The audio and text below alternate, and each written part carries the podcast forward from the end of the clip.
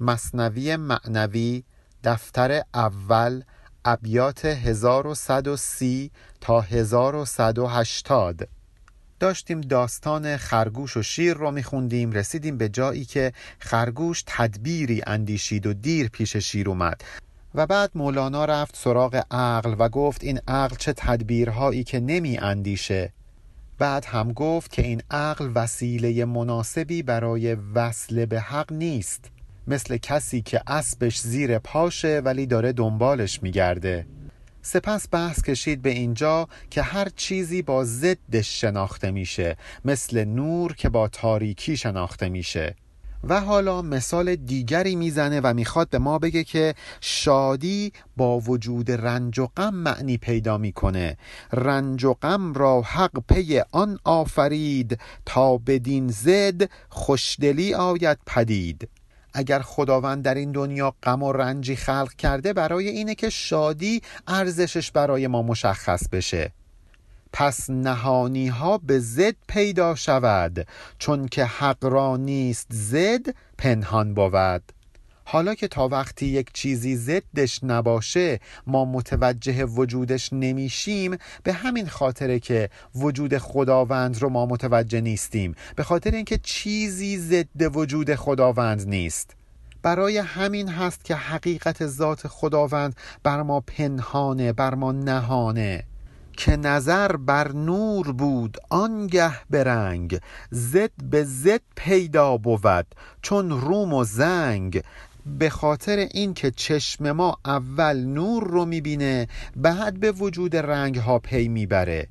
اگر ما بین سپید پوستان رومی و سیاه پوستان رنگی تفکیک قائل میشیم به خاطر اینه که اونها ضد هم هستند. اما مگر ضدی بر وجود حقه خداوند وجود داره؟ به همین خاطر که ضدی وجود نداره خداوند پنهان از چشم ما. پس به ضد نور دانستی تو نور. زد زد را می نماید در صدور. پس ما نور رو با ضد نور یعنی تاریکی می‌شناسیم دلیلش هم این هست که باید یک چیزی ضدش ظاهر بشه تا خودش به منصه ظهور برسه. تا خودش درک بشه. مثل تاریکی که تا ظاهر نشه نور درک نمیشه. نور حق را نیست زدی در وجود تا به زد او را توان پیدا نمود. ولی برای نور خداوند که زدی وجود نداره تا ما به واسطه اون زد به وجود خداوند پی ببریم. لاجرم ابصارنا لا تدرکه و و یدرک بین تو از موسا و که. به خاطر همین که خداوند نورش زدی نداره لاجرم ابصارنا چشمهای ما لا تدرکه. نمی‌تونن اون رو درک بکنند. و و یدرک. ولی در مقابل خداوند ما رو درک می‌کنه. مثالش موسا و کوه. موسا و کوه تور. جایی که در سوره انعام می‌خونیم لا تدرکه الابصار و هو یدرک الابصار و هو لطیف الخبیر. چشم ها نمیبیننش ولی اون چشم ها رو می‌بینه به خاطر اینکه لطیفه خبیره صورت از معنی چو شیر از بیشه دان یا چو آواز و سخن زندیشه دان. نگاه کنید به شیر در یک بیشه ای زاییده میشه در اون بیشه پرورده میشه بزرگ میشه ولی نقطه آغازین زندگیش از اون بیشه بوده. حالا هر قدر هم که می‌خواد رشد کنه. یا مثلا آواز و سخن حرف هایی که ما می‌زنیم نقطه آغازین و زیربنای این سخنان اندیشه ماست. تا اندیشه ای نباشه که سخنی نخواهد بود. دقیقا به همین منوال ما صورت و معنی رو داریم. هر صورتی که می‌خواد به وجود بیاد از یک معنا نشأت گرفته. عالم صورت ها که ما درش هستیم از یک عالم معنوی و بی صورت نشأت گرفته. این که گفته میشه چطور از خدای بی صورت انسان و جهان صورتمند خلق میشه درست مثل کلام که از اندیشه بی صورت یک کلام صورتمند به وجود میاد. این سخن واواز از اندیشه خواست. تو ندانی بهر اندیشه کجاست. این حرف هایی که ما می‌زنیم از یک دریای اندیشه ای به وجود اومده. ولی مگر تو می‌دونی این بحر اندیشه این دریای اندیشه کجاست؟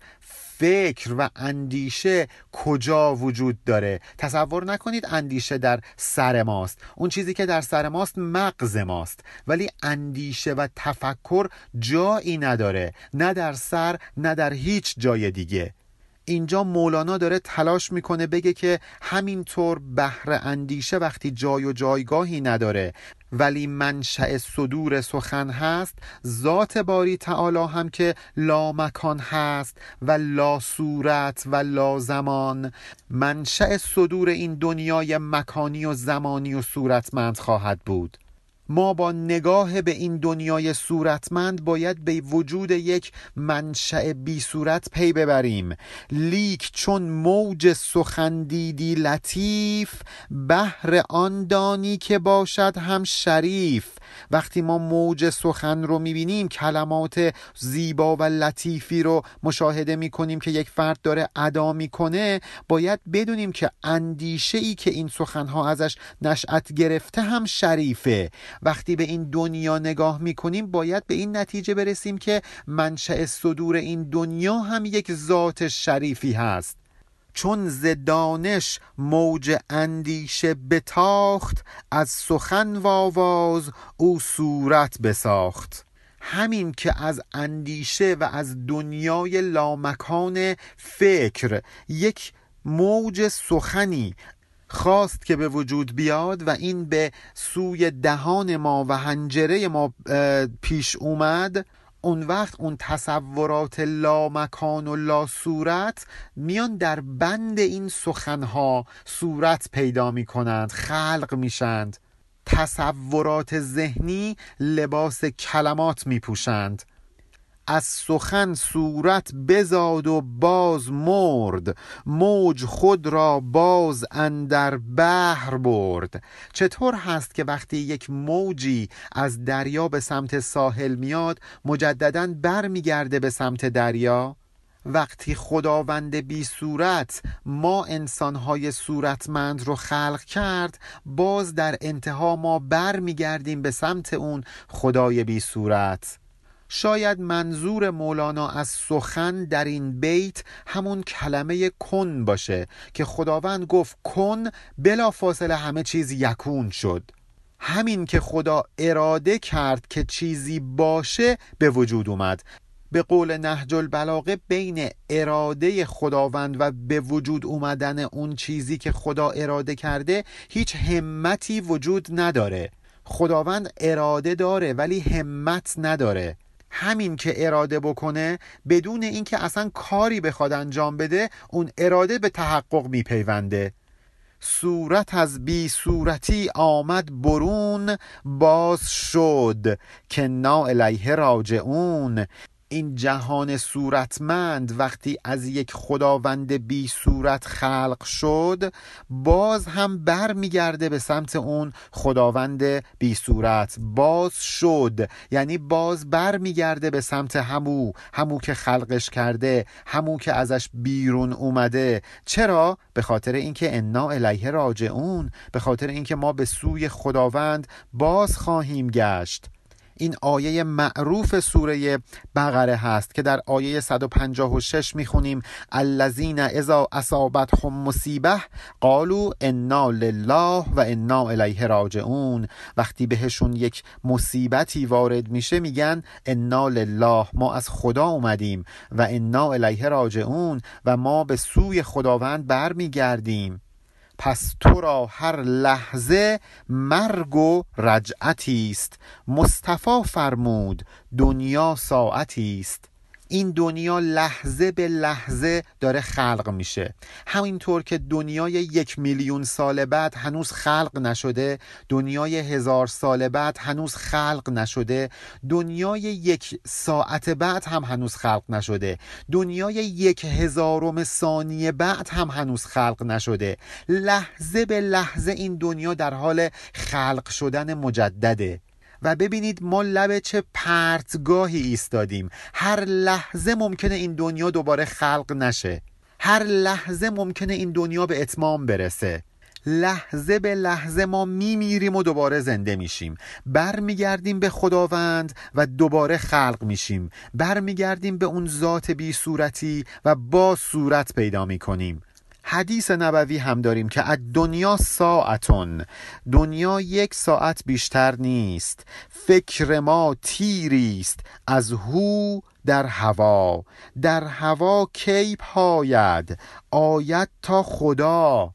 وقتی ما یک سنگ رو میندازیم به سمت آسمان این سنگ بر خلاف میلش داره رفتار می‌کنه. قطعا برمیگرده مجددا به سمت زمین. وقتی یک تیری به هوا پرتاب میشه این تیر قطعا باید مجددا برگرده به زمین. چون حرکتی که به این تیر دادیم حرکتی است بر خلاف طبیعت. پس تیری که از زمین به آسمان رفته مجددا به زمین برمیگرده. فکر ما از خداونده. فکر ما مثل تیری است که از خداوند به هوا پرتاب شده. چاره ای نداره جز اینکه بازگرده به سمت خداوند. نمی‌تونه تا ابد در هوا باقی بمونه. انا الیه راجعون. ما باید برگردیم به سمت خداوند. هر نفس نو می شود دنیا و ما بیخبر از نو شدن اندر بقا انقدر سرعت این نابود شدن خلقت و مجددا خلق شدن زیاده انقدر سریع این اتفاق میفته که ما قافلیم ما بیخبریم از این نو شدن. فکر می‌کنیم که یک بقای مستمر داریم در حالی که لحظه به لحظه داریم به خدا برمیگردیم و مجددا خلق میشیم. نفس به نفس هم ما و هم این دنیا داریم میمیریم و زنده میشیم. عمر همچون جوی نو نو می‌رسد مستمری می نماید در جسد. ظاهرا به نظر می‌رسه که عمر ما مستمره ولی لحظه به لحظه داره نو میشه. مثل یک جوی که وقتی کنارش می نشینیم فکر می کنیم که این آب پیوسته است. در حالی که لحظه به لحظه مولکول های آبی که الان داریم می بینیم با مولکول های آبی که یک صدم ثانیه قبل قبل دیدیم متفاوته. فقط به نظر می‌رسه که این مستمره. آن ز تیزی مستمر شکل آمده است. چون شرر کش تیز جنبانی به دست. دیدید وقتی می‌خوان قلیان درست بکنند زغالی رو در آتشگردون قرار میدن و اون رو با سرعت میچرخونند. ما یک دایره روشن می‌بینیم. ولی واقعا این اخگری که قرار داره در اون آتشگردان که دایره به این بزرگی نیست. اون حرکت سریع و حرکت تیز باعث میشه که ما اون رو دایره ای شکل ببینیم. دقیقا مثل همین دنیا به خاطر حرکت سریعشه که ما داریم وقایع رو این گونه می‌بینیم. ولی وقتی که از حرکت باز ایسته ما متوجه میشیم که واقعا اون چیزی که می‌دیدیم واقعیت بوده ولی حقیقت پشت این واقعیت چیزی کاملا متفاوت بوده. حقیقت وجود یک پنکه چهار تا پره است. ولی وقتی این پنکه روشن میشه تبدیل میشه به یک واقعیت دایره ای شکل. این دنیایی که ما اطرافمون می‌بینیم همش واقعیته. چه بسا روزی برسه که چشم ما باز بشه و حقیقت وجودی این دنیا رو ببینیم. ما الان فقط داریم واقعیت رو می‌بینیم. اون چیزی که واقع میشه نه حقیقت پشت این واقعیت رو. شاخ آتش را بجنبانی به ساز در نظر آتش نماید بس دراز. یک شاخه آتیش شما دست بگی با سرعت حرکت کن. یک خط آتش تشکیل میشه. ولی این واقعیت آیا حقیقت هم همینه؟ این فقط یک صورت ذهنیه که برای ما ایجاد میشه. این درازی مدت از تیزی سون می نماید سرعت انگیزی سون اینکه شما جهان رو یک پارچه می‌بینید به خاطر اینه که خیلی سریع این جهان داره نابود میشه و دوباره خلق میشه و شما اصلا فاصله بین این نابودی و خلقت رو نمی‌بینیم این سرعت انگیزی سون این سریع خلق شدن باعث میشه که ما فکر بکنیم این خلقت و این سون دراز مدت پیوسته است. طالب این سر اگر علامه است نک حسام الدین که سامی نامه است. می‌دونید که در ابتدا صلاح الدین زرکوب بود که رفیق شفیق و دوست صمیمی مولانا بود. ولی بعد از فوتش طلبه ای به نام حسام الدین چنان سریع درجات عرفان رو طی می‌کنه که مولانا چنان تحت تاثیر قرار می‌گیره که اون رو رفیق شفیقش قرار میده. پیر سال خورده ای مانند مولانا پسر جوانی مانند حسام الدین چلبی رو رفیق شفیق قرار میده و همین حسام الدین چلبی است که مولانا رو تشویق می‌کنه به سرودن مصنوی. و اینجا مولانا چنان عزتی سر حسام الدین می‌ذاره که بهش میگه حسام الدین سامی نامه است. یعنی نسخه والای الهی است. گنجینه حقایق و اسراره. ای کسانی که می‌خواید این حرف هایی که می‌زنم رو متوجه بشید کسی براتون توضیح بده. برید از حسام الدین بپرسید. و بعد از این تعزیزی که مولانا انجام میده برمیگرده به داستان خرگوش و شیر و می‌خواد به ما بگه که خرگوش حالا میاد می‌رسه به شیر. ببینیم چه اتفاقی رخ میده. شیر اندر آتش و در خشم و شور دید کان خرگوش می آید زدور شیر در نهایت عصبانیت از دور دید که خرگوش داره به سمتش میاد. میدود بی دهشت و گستاخ او. خشمگین و تند و تیز و ترش رو. نه تنها خرگوش خجالت زده نیست به خاطر تأخیرش بلکه خیلی گستاخانه و سربلند داره حرکت می‌کنه. به جای اینکه شیر بخواد خشمگین باشه این خرگوشه که داره خشمگین حرکت می‌کنه و میاد به سمتش. این خرگوشه که داره ترش روی می‌کنه. کس شکست آمدن تهمت بود و از دلیری دفع هر ریبت بود. کسی که شکسته حرکت می‌کنه سر به زیر خمیده حرکت می‌کنه به خاطر اینه که تهمت بود به خاطر اینه که احتمالا یک گناهی کرده یک اشتباهی کرده. ولی وقتی یک نفر دلیرانه حرکت می‌کنه نشان دهنده اینه که هیچ شک و تردیدی نسبت به عمل کردش نداره و خرگوش خیلی مطمئن حرکت می‌کرده و به سمت شیر میومده بدون اینکه بترسه از اینکه شیر باید عصبانی شده باشه. چون رسید و بیشتر نزدیک صف بانگ برزد شیر های ای ناخلف. صف یعنی آستانه ورودی به یک محلی جایی که کفش ها رو اونجا در میارند. کنایه از اینه که وقتی خرگوش به نزدیک شیر رسید شیر فریاد زد گفت ای ناخلف. من که گاوان را هم بدریده ام من که گوش پیل نر مالیده ام نیم خرگوشی که باشد کوچونین امر ما را افکند اندر زمین.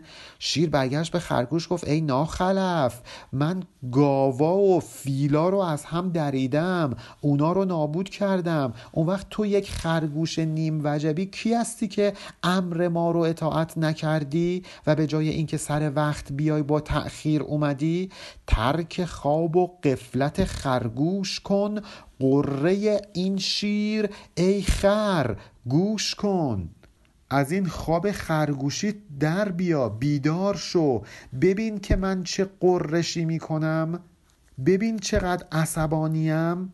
گفت خرگوش الامان عذریم هست گر دهد عفو خداوندیت دست.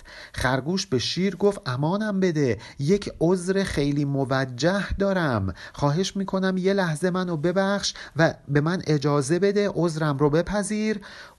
گفت چه عذره قصور ابلهان این زمان آیند در پیش شهان. گفت الان وقت اومدن پیش شاهه چه عذری می‌خوای بیاری؟ ای از ابله کمتر مرغ بی وقتی سرت باید برید عذر احمق را نمی شاید شنید. تو مثل یک خروس میمونی که بی وقت می‌خونی باید سرتو ببریم. تو یک احمقی چه عذر و بهونه ای می‌خوای بیاری؟ اصلا گوش نمیدم. عذر احمق بدتر از جرمش بود. عذر نادان زهر دانش کش بود. اون کسی که احمقه وقتی می‌خواد یک عذری بابت جرمی که انجام داده بیاره اتفاقا مرتکب یک جرم دیگه میشه که از اون جرم اصلی بدتره. عذر بدتر از گناه میاره. دانش کشه هر گونه علم و معرفتی رو می‌کشه نابود می‌کنه تباه می‌کنه. یعنی بیپایه و اساسه عذرت خرگوش از دانش توهی. من چه خرگوشم که در گوشم نهی؟ مگه من خرم که حرفای تو رو گوش بدم؟ مگه من گوش خر دارم که به حرفای تو گوش بدم؟ به خاطر اینکه عذر تو از هر گونه علم و معرفتی خالیه بی پایه و اساسه. گفت ای شه ناکسی را کس شمار. عذر استمدیده ای را گوش دار. خرگوش برگشت به شیر گفت بابا من ستم دیده ام یک نفر به من ظلم کرده. درسته که من کوچیک و ذلیل و حقیرم ولی به هم این فرصت رو بده. منو یه آدم حساب کن. منو کس شمار. منو شایسته این بدون که باهات حرف بزنم. خاصه از بحر زکات جاه خود گمرهی را تو مران از راه خود. تو که دارای این مسند و مکانی زکاتش رو بده. مگه زکات این مسند و مکان غیر از اینه که یک نفر مثل من که گم گشته هستش رو پیش درگاهت راه بدی؟ خب منو مران از درگاهت. احتمالا حدیثی وجود داشته که مولانا این بیت رو آورده مبنی بر این که زکات جاه و مقام این هست که ما ستم دیدگان و گم گشتگان رو از خودمون نرانیم که من حقیر اطلاعی از این حدیث ندارم. بحر کو آبی به هر جو می دهد هر خسی را بر سر و رو می نهد. نگاه کنید به دریا نگاه کنید به جویبارها خس و خاشاک رو اتفاقا میاره روی سر می‌ذاره. بهش ارزش میده. کم نخواهد گشت دریا زین کرم. از کرم دریا نگردد بیش و کم. از این بخششی که دریا می‌کنه و خس و خاشاک رو میاره بالا که چیزی از دریا کم نمیشه. گفت دارم من کرم بر جای او. جامعه هر کس برم بالای او. شیر به خرگوش گفت بله منم کرم دارم ولی به جاش کرم می‌کنم. لباس هر کسی رو به اندازه قد و قامت خودش میدوزم. به هر کس به اندازه لیاقتش کرم می‌کنم. گفت بشنو گر نباشد جای لطف سر نهادم پیش اژدرهای عنف. خرگوش به شیر گفت حالا تو حرفمو گوش بده. اگه دیدی واقعا عذرم قابل قبول نیست منو به این اجده قهر و قدرت خودت تسلیم کن. عنف یعنی زورگویی قدرت درشتی بددلی. من به وقت چاش در راه آمدم. با رفیق خود سوی شاه آمدم. خرگوش گفت من سر صبح از خونه راه افتادم. با یکی از خرگوش های دیگه که رفیقم بود راهی شدیم تا بیایم پیش تو ای شاه. با من از بحر تو خرگوشی دگر جفت و همره کرده بودند آن نفر. اون گروه و جماعت حیوانات منو با یک خرگوش دیگه به سمت تو روانه کرده بودند. شیری در راه قصد بنده کرد قصد هر دو همره آینده کرد. یک شیر وسط راه ما رو گرفت می‌خواست که ما رو بخوره هر جفتمون رو می‌خواست بخوره. قصد ما کرده بود یعنی قصد کرده بود که ما رو بدره و بخوره. گفتمش ما بنده شاهنشهیم خواجه تاشان که آن درگهیم.